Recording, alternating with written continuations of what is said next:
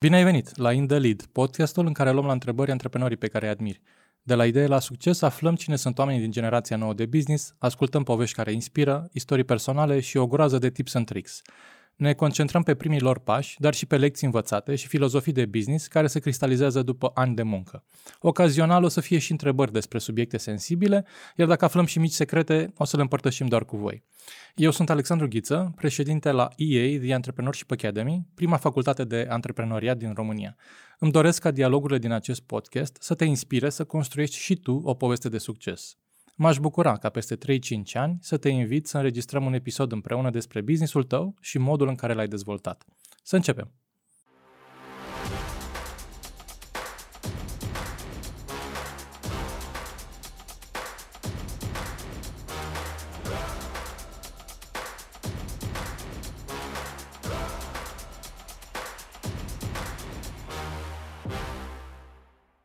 Bogdan Macovei este unul dintre fondatorii culturii de sneakers and streetwear din România, e implicat în peste 10 branduri locale în această nișă, conduce ca CEO două companii, Sneakers Industry și Textile COBG.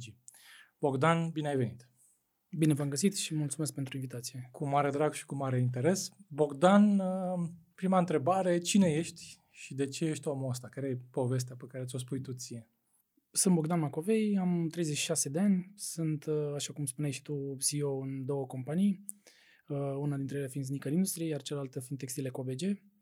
Hai să vorbim un pic despre business-urile tale, care sunt coordonatele lor, cifra de afaceri, dimensiunea echipei, alte lucruri relevante pe care să le știm despre business-urile tale. Sigur, Sneaker Industry a apărut în 2014, ca nivel de business am încheiat anul trecut cu 3 milioane de euro. Cifre de afaceri. În același timp, Textile COBG este o companie la început de drum care a luat naștere anul trecut. Uh-huh. Este o companie la început de drum care produce practic haine și mărci pentru branduri locale sau artiști din România. Cum ai pornit această a doua companie? Am pornit această a doua companie strict din nevoia pe care am simțit-o că o are piața. Mai exact, sunt foarte mulți artiști sau oameni care vor să lanseze un mărci, o linie proprie de haine uh-huh. și nu au, suportul necesar de la producție până la implementare, până la grafică, livrare și așa mai departe. Facem practic tot pachetul de grafică, producție, împachetare, packaging, chiar și, comenzi, gestionare uh-huh. de magazin online, comenzi okay. și așa mai departe. Câți oameni lucrează în business-urile pe care le conduci tu? În Sneaker Industry suntem o echipă de 27 de oameni, iar în Textile COBG suntem 3 oameni. Și cum e să conduci afacerile astea? Cum e pentru tine? De ce faci asta? Fac asta din plăcere. Am început, practic, Sneaker Industry din pasiune. Sunt, la rândul meu, clientul companiei, sunt un consumator de sneakers and streetwear. Îmi place domeniul în care activez și, fac cu plăcere. E unul dintre business-urile pornite din pasiune. Povestește-ne un pic cum a mers treaba asta, cum a evoluat de la o pasiune de-a ta pentru sneakers și la un business. Am început, practic, ca o pasiune mai veche. Încă din copilărie am fost pasionat de tot ce ține de pantofi sau, adidas pe românește uh-huh. Și eram copilul ăla care schimba cu colegii din clasă sau cu băieții de la bloc pantofi, adică întotdeauna am fost pasionat de chestia asta și mai târziu am văzut-o ca pe o oportunitate de a aduce un venit suplimentar având un job stabil la vremea respectivă și ulterior, am observat și că există o cerere în direcția asta, că nu pot să găsesc, local produsele pe care eu le-aș fi vrut, chiar dacă la vremea aia nu mi le permiteam, dar aș fi vrut să le găsesc, măcar să, iau contact cu ele, să încerc să fac ceva pentru a aduce... Ei, nu? Da. Ok. Și aveai prieteni care te trăgeau de mânecă să le faci și lor rost de diverse modele? Da. Cumva am dat de un băiat la începuturile Facebook în România, care făcea ce fac eu acum, doar că la un nivel mult mai mic. Uh-huh. Și am vrut să-mi iau de la el o șapcă și când am fost la el în casă, vindea pe Facebook și când am văzut, că avea o efectiv o canapea întreagă de șepci, îl împroci și scoase și a zis că sunt comenzile mele, am luat acum, nu știu, zilele trecute comenzi de pe Facebook. Și am zis, wow, ce face omul ăsta aici? Pot să fac și cumva eu. Mi-am dat seama că este o piață în direcția asta, nu eram neapărat, nu știu, mulțumit de ce făceam atunci la nivel financiar, întotdeauna am fost un om foarte activ și am căutat soluții, n-am susține din punct de vedere financiar să aduc un venit suplimentar față de ce făceam. Și automat asta a venit fix să acopere acest lucru în primă fază. Poveste-mi despre călătoria ta. Mai stăm un pic pe business. De ce să-și ia oamenii sneakers de la voi? Să-și ia de la noi pentru că suntem practic singurul magazin independent din România pe nișa aceasta. Suntem practic singurul magazin de streetwear și sneakers din România care are magazine stradale, care investește în cultura asta, care a format cultura asta, care nu știu, a adus-o publicului larg. Nu spunem că, nu știu, noi am fost, chiar dacă ne numim unii dintre fondatorii acestei culturi în România, nu consider că nu mai erau alți oameni care știau de acest lucru înainte, însă suntem formatori de opinii încă de când am apărut pe piață și consider că am atras lângă noi un public numeros și am format o comunitate în jurul sneaker industriei. Ok. Îmi povesteai înainte să începem să înregistrăm cât de important e pentru voi cultura asta de sneakers din care faceți parte și la care nașterea ați contribuit. Și aș vrea să te invit să ne povestești un pic ce înseamnă asta concret pentru tine, pentru echipa care lucrează în business-ul ăsta, care e interacțiunea voastră cu piața, adică față de alte business-uri. Cum devine relevantă treaba asta cu cultura sneakersilor? Face lucrurile mai simple, mai complicate, aduce alte nuanțe? Face lucrurile mai, nu știu, mai umane, aș spune, și mai aproape de client. În ideea că poți să relaționezi mai ușor cu acel client, poți să înțelegi nevoile, poți să înțelegi ce caută, ce își dorește de la tine, care îi sunt așteptările și nu știu, ce produse își dorește, ce ar vrea să comunice. Noi suntem destul de angrenați în tot ceea ce ține cultura sneakers în România, în ideea că face foarte multe evenimente de profil. Am participat de lungul timpului la evenimente și în afara orașului, am făcut evenimente de buy and sell sau evenimente unde oamenii veneau doar să, să vadă anumite modele sau să expoziții de așa ceva. Aveți și un rol de educare a pieței, da? Nu doar de servirea acelei nevoi. Ok.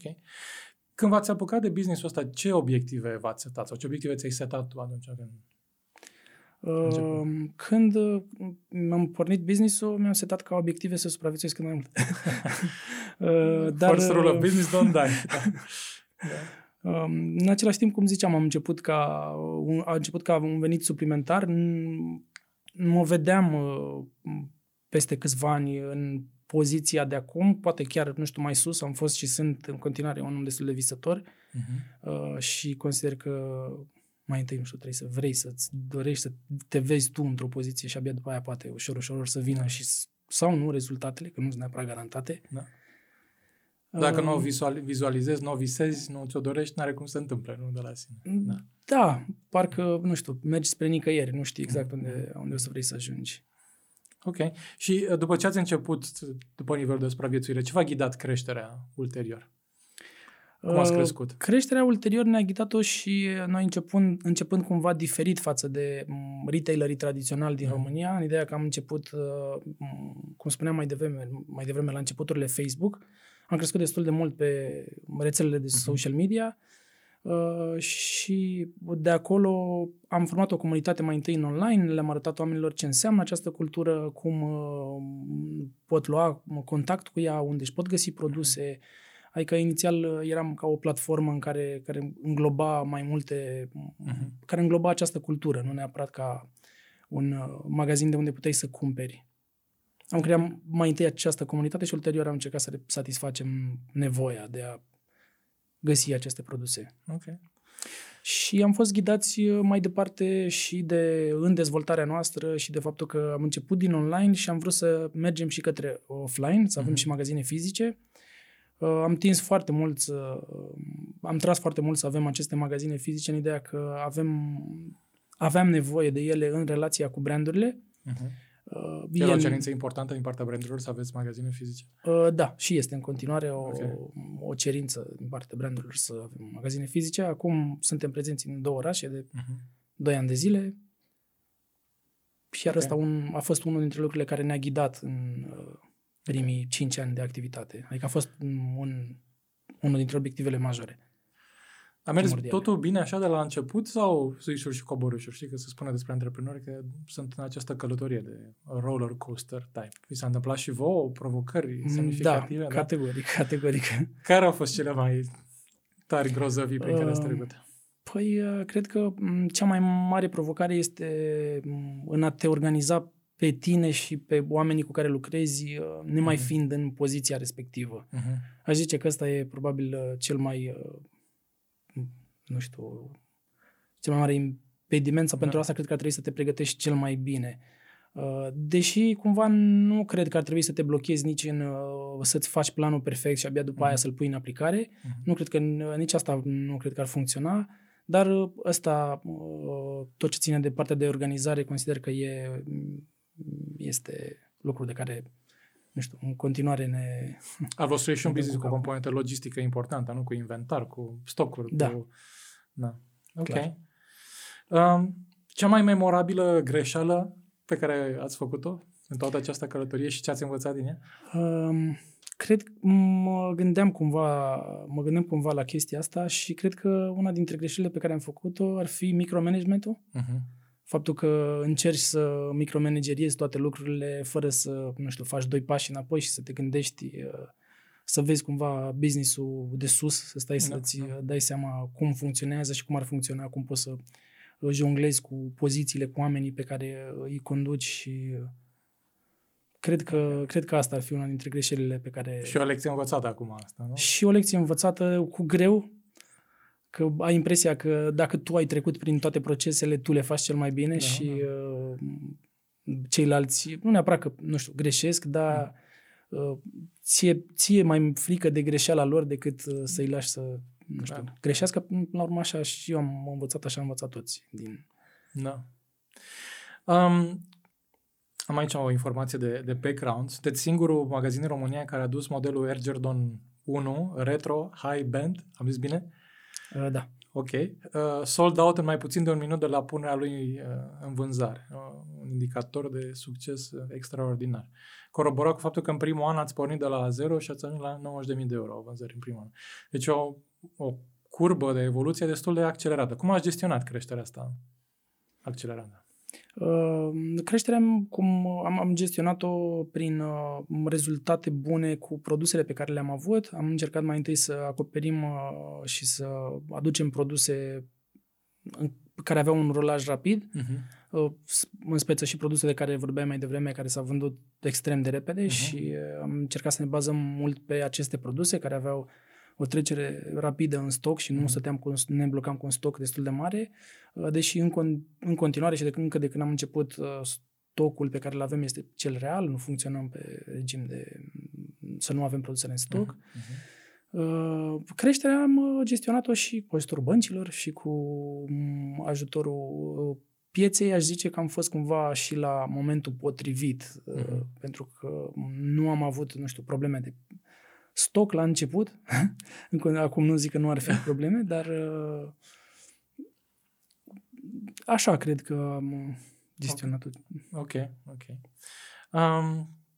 27 de oameni plus 3. Da? Cum îi alegi pe oamenii care lucrezi? Și cum îi gestionezi după ce alegi? Unul dintre criteriile importante sunt să înțeleagă cultura asta, în atâta timp cât și, jobul îți permite, că dacă lucrezi, ca gestionar sau picker în depozit, nu ai neapărat nevoie de această cultură în sânge, să zic, dar oamenii care au contact cu produsul, care, cumpără produse, care le promovează, care vorbesc despre ele, este extrem de important să trăiască subiectul, să fie și la rândul lor consumatori. Sunt oameni care s-au format aici, adică nu ne-am bazat, Nu ne-am bazat pe oameni cu foarte mare experiență, ci am vrut mai întâi am vrut să avem o echipă care să crească lângă noi și cu care să construim împreună. Uh-huh. Sunt oameni care au început aici ca în internship și în continuare lucrează cu noi de ani de zile. Uh-huh. Da, e esențial să fie deja din trib, nu? Să știe, da, cumva sunt, nu știu, un procent foarte mare, n-aș putea să zic exact cât acum, dar un procent foarte mare sunt oameni care erau încă de dinainte în această cultură. Okay. Fie erau pe grupul de Adidas din România, care se numește Sneaker Market România, fondat-o de noi, uh-huh. Și cumva ne cunoșteam dinainte, cool. Cu majoritatea. Ați avut susținători, mentori când ați început? Sau doar voi cu o trai să învăț? Nu, mentori, poate că am avut Shoe Dog al Phil Knight, cam atât. Ok. Într-un interviu ziceai, ne-am dorit și o platformă de comunicare cu oamenii care împărtășesc aceeași pasiune cu a noastră, loc de șeruit opinii, impresii și aspirații. Era grupul de Facebook care îmi povesteai mai devreme? Da, grupul a luat naștere la puțin timp înainte de Sneaker Industry. Este practic un grup de buy, sell and trade, în ideea că noi doi avem perechi acasă și le postăm, le-am purtat, le punem pe grup la vânzare purtate sau postezi acolo ceva ce cauți să cumperi și nu-l găsești pe internet sau vorbești despre un produs care urmează să se lanseze, când s-a lansat, nu știu, până la, ce materiale au, ce preț de revânzare au, ce... Nu știu, sunt oameni care trăiesc din asta fără să... Ok. Ce e în viitor pentru business-urile pe care le conduci? La ce perspective te uiți? Nu știu, peste un an, peste 3, peste 5? Clar, Sneaker Industry urmează să intre pe piața internațională, fiind unul dintre obiectivele majore de anul acesta. Am mai fost prezenți pe piața internațională, însă nu eram neapărat pregătiți cât și pe partea logistică, aș spune. Uh-huh. Eram așa, ca un fel de haiduci în piața internațională, dar și am închis această opțiune pentru un timp. Acum am încercat să ne organizăm mai bine și urmează să relansăm intrarea pe piața internațională. Lucrăm în permanență la îmbunătățirea site-ului, la îmbunătățirea serviciilor față de clienții noștri și iarăși asta este unul dintre obiectivele majore, să îmbunătățim relația să îmbunătățim customer service-ul overall. Uh-huh. Ok. Hai să vorbim un pic despre călătoria ta antreprenorială. Înainte de Sneakers Industry, ai mai avut și alte proiecte antreprenoriale? Sau cu asta ai debutat? Înainte de Sneaker Industry am mai avut un magazin care se numea Imperator. Uh-huh. De asta am și spus că sunt unul dintre fondatorii acestei culturi în România. Uh-huh. Era un magazin similar cu Sneaker Industry, avea aceleași produse și a pornit la fel ca și Sneaker Industry de pe pagini de social media. Ulterior a ajuns un magazin online și care la fel aducea produse și diverse branduri din această nișă. Deci, practic, Sneaker Industry a fost al doilea business pe același diferența între ele, segment pentru mine. Cum s-a produs tranziția de la Imperator la Sneaker Industry? Tranziția s-a produs în plecarea mea de la Imperator, asocierea cu cineva cu care nu m-am înțeles și ulterior am plecat de acolo, din acel business și mi-am deschis propriul business. Ok. De ce ai vrut tu să te faci antreprenor? De ce nu știu, avocat sau psiholog sau polițist? De ce antreprenor? Tocmai cum ziceam mai devreme, că sunt o persoană foarte activă, încă, trăiesc antreprenoriatul și e ca o provocare în fiecare zi pentru mine și mă face să rămân angrenat în chestia și să învăț tot timpul lucruri noi. E provocator pentru mine la fel. Nu știu, m-am văzut, aș zice, dintotdeauna în poziția asta, încă de mic, de la jocul meu preferat era de magazinul, să vând chestii. Ok. Cum arată o zi pentru tine când te pui în mișcare și până la când muncești? Încerc să mențin un program de 8 ore, nu-mi iese în fiecare zi, însă teoretic programul e de la... Nu, la 18. Pe bune, cum funcționez. Asta e. Funcționez încă de pe la 8 până măcar 7, probabil, nu știu. Okay. Dar sunt destul de implicat în chestia asta și unul dintre nu știu, probleme, aș spune, ar fi că merg și cu problemele acasă, de la birou. N-am reușit încă să mă detașez sau să fac o diferențiere foarte bună între cele două, viața personală și profesională, dar e din nou un lucru pe care îl învăț și cu care, știu... E și asta o etapă în călătoria antreprenorului, să ajungă într-un punct care să poată să tragă linia între cine e el sau ea ca antreprenor și cine e business-ul. Da, adesea la început e destul de identitară treaba, overlap-ul e destul de mare. Ți-a fost teamă să renunți la ceea ce ai înainte și să o iei pe drumul ăsta cu Sneakers Industry? Nu mi-a fost teamă. Din partea părinților, nu pot să zic că am avut neapărat, nu știu, o susținere, ba chiar foarte greu m-a înțeles mama de, dar ce faci, adică de ce trebuie să faci chestia asta, de ce nu ai rămas în continuare la job, de ce nu te-ai ocupat, că totuși, nu știu, câștigai bine, ți era ok. Jobul de la Imperator sau un job înainte de? Un job înainte de. Ce făceai înainte de Imperator? Lucram în vânzări într-o agenție de publicitate, producție publicitară. Ok. Și te-ai lăsat de jobul respectiv ca să devii asociat în Imperator. Da. Ok. Bine, nu, l-am făcut în paralel. Alergam cumva pe scări să răspund la telefoane, sunam oamenii la Sneaker Industry. Chiar și când am pornit Sneaker Industry aproape un an, nu știu, sau chiar între 6 luni și un an, nu mai știu exact, am lucrat în paralel și, nu știu, furgeam pe scări, că lucram la etaj și să răspund la telefon Sneaker Industry, bună ziua, și se auzeau tropăieli pe scări. Ai zice că drumul tău antreprenorial a fost marcat mai degrabă de România sau de experiențe internaționale? Adică în lucrurile care te-au influențat pe tine, idei, concepte, oameni, deschideri, oportunități pe care le-ai văzut, mai degrabă România a fost relevantă sau mai degrabă ce ai văzut în afara României? Apreciez în continuare și retaileri locali pe care îi cunosc și știu ce muncă au depus pentru piața din România, însă în mare parte aș spune că inspirația a venit din afară și că erau mult mai multe lucruri noi și lucruri pe care nu le vedeam aici.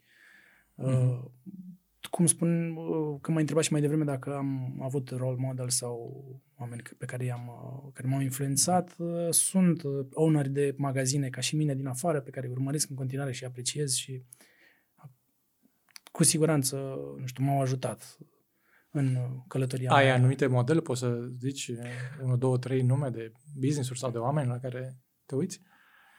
Da, așa, am magazine din afară pe care le urmăresc și pe care le admir și sunt role model pentru mine, în special Sneakersnstuff, este un magazin pe care îl urmăresc de ani de zile și mi-a plăcut foarte mult ascensiunea lor, un magazin format la fel de către 2 oameni super pasionați, Keith, un magazin din state, al cărui manager este Bronny Fig și pe care la fel îl admir și îl urmăresc de foarte mulți ani. Ok. Ei au crescut cam în același timp cu tine sau sunt de mai multă vreme? Sunt cumva dinaintea noastră. Cei de la Sneakersnstuff sunt chiar de prin anii 90 și cumva au pornit ca și noi, aduceau produse din state și le vindeau. Ei unde operează? În ce teritorie? Operează în Suedia. Dar acum au magazine și în Japonia, în America, nu știu, în ultimii ani au avut o ascensiune foarte mare. Mai sunt multe alte magazine, Pata, Solebox, Pata din Amsterdam, Solebox Berlin, care acum, de câțiva ani este vândută către o companie multinațională. Și dacă planul de expansiune internațională au succes, la un moment dat o să te întâlnești cu ei pe diverse piețe. Să sperăm, Dumnezeu ăsta. Ok. Dintre oamenii cu care lucrezi, cei din jurul tău, din echipa ta, care sunt cele mai des întâlnite temeri ale lor? Și ce faci în privința asta? Fiind o companie locală care nu este susținută de, nu știu, un fond internațional, zice că provocarea cea mai mare ar fi din punct de vedere financiar și probabil că aici este...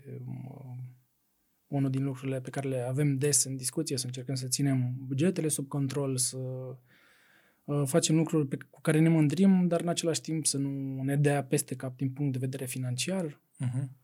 Avem un capitol, acum că ne ducem încet, încet spre finalul interviului, apropo de lecții și învățăminte.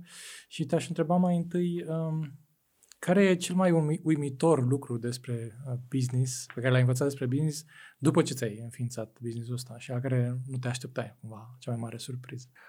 Cea mai mare surpriză, aș zice că ar fi și faptul că am avut totuși succes într-un timp destul de scurt. Uh-huh.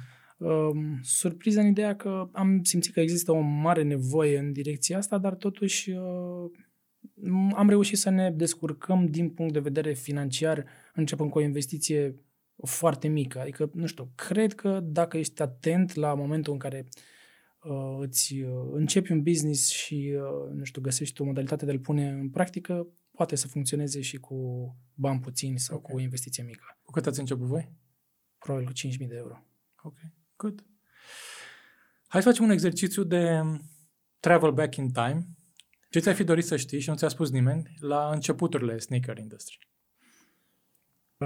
Cred că aș fi vrut să-mi răspund la ce ziceam mai devreme, la partea de organizare. Adică aveam în minte sneaker industry de acum, cum îți spuneam că sunt un om visător și care încearcă să... nu știu, merg să călătorească mintea. Și probabil că aș fi vrut să-mi spună să fiu mai atent la a organiza mai bine lucrurile și a mi le planifica mai bine și să nu încerc să le micromanageriez, să mă pierd poate în detalii, să îmi planific mai bine lucrurile și poate că eram un pic mai sus acum. Ok. Dar în același timp nu, scuze când te întrerup, nu consider că totuși am pierdut timp. N-a fost o greșeală capitală. Da, categoric. Ok. Tot timpul e loc de mai bine. Clar. De ce nu? Ce ți-ai fi dorit să știi și nu ți-a spus nimeni când ai terminat liceu? Cred că le-aș spune sau mi-aș spune mie, întorcându-mă în timp, ar fi să nu-mi fie frică de fail. Și, nu știu, să pun în practică lucrurile la care mă gândesc. Mai bine nu mori cu ideea în cap și mai bine încerci și mai bine, nu știu, dai greș, decât să te gândești 5 ani la un lucru și să nu-l pui niciodată în practică. Adică să, nu știu, mori gândindu-te la o chestie, mai bine încerci să o faci și o greșești și poate, nu știu, a 10 oară o să-ți iasă. La un moment dat văzusem și o chestie că în state sau nu știu unde se reușește abia pe la vreo al 10-lea business sau nu mai știu, o chestie de genul. Și pentru mine, nu știu dacă e adevărat sau nu, adică a fost doar o chestie pe care cumva mi-a rămas în minte. Și am zis că, adică la momentul când am auzit-o, am zis că o să mă ghidez după chestia asta, adică și nu știu ce aș putea să pățesc până la urmă. Dacă nu e o chestie, nu știu, capitală care poate să te aducă în pierdere de vieți, case și eu știu... Sau chiar și casă, orice lucru material, se recâștigă și poți să-l faci din nou. Da. Dacă... Good. Deci, just try. Da, just do it, cred, nu just try. Da. Corect. Mai bine, just do it. Când nu te ocupi de business, ce faci? De curând, când nu mă ocupam de business, mă ocupam de alt business. Da, am mai început să mai fac și alte lucruri. M-am apucat de vreo 2 luni de CrossFit. Prietena mea și alți prieteni fac sportul ăsta de ceva vreme și m-au tras de mine foarte mult timp. Acum îmi pare rău că nu m-am dus mai devreme. Dar e foarte nice, îmi place foarte mult și e unul din lucrurile pe care le fac de câteva ori pe săptămână. În rest am 2 căței. Cu care mă ocup foarte mult timp și îmi face, sper, mare plăcere să îmi plimb cu ele, să ieșim în oraș. Sunt un om destul de activ în oraș, destul de urban, angrenat în urban. Ești prin oraș, la, nu știu, îmi văd cu prieteni, la diverse restaurante, la cafenele. Îmi place să-mi petrec timpul în cartierul creativ. A curveball, cum zic americanii. Cea mai controversială idee în care tu crezi și lumea din jur nu prea. O să ți-o zic foarte onest, este primar privat. Primar privat? Da. Ia zi.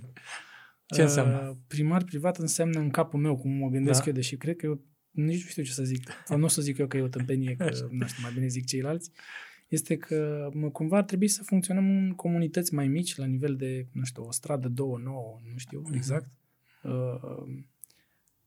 Și să nu mai depindem de cineva plătit de către stat și să existe, nu știu, o companie care se ocupă de o anumită zonă și la care să îmi plătesc utilitățile sau să nu mai existe, nu știu,